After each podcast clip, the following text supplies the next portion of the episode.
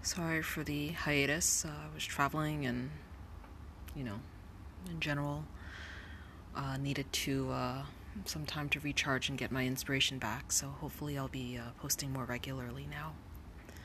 Um, this poem is a contemporary but a bit old. It's about mm, 12 years old, I think, and um, it's written by a uh, artist called Desirée Alvarez,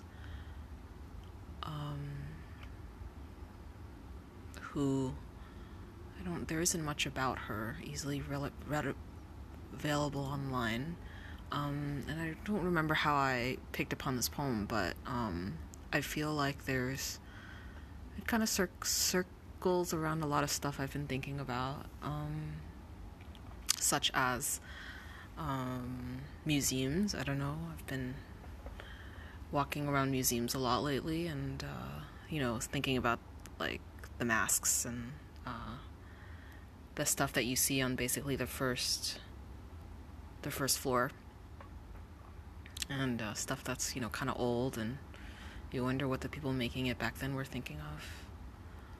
Um, and it's also about like relationships. And it's a quite short poem, so. Um, I hope you really like it because I like this poem.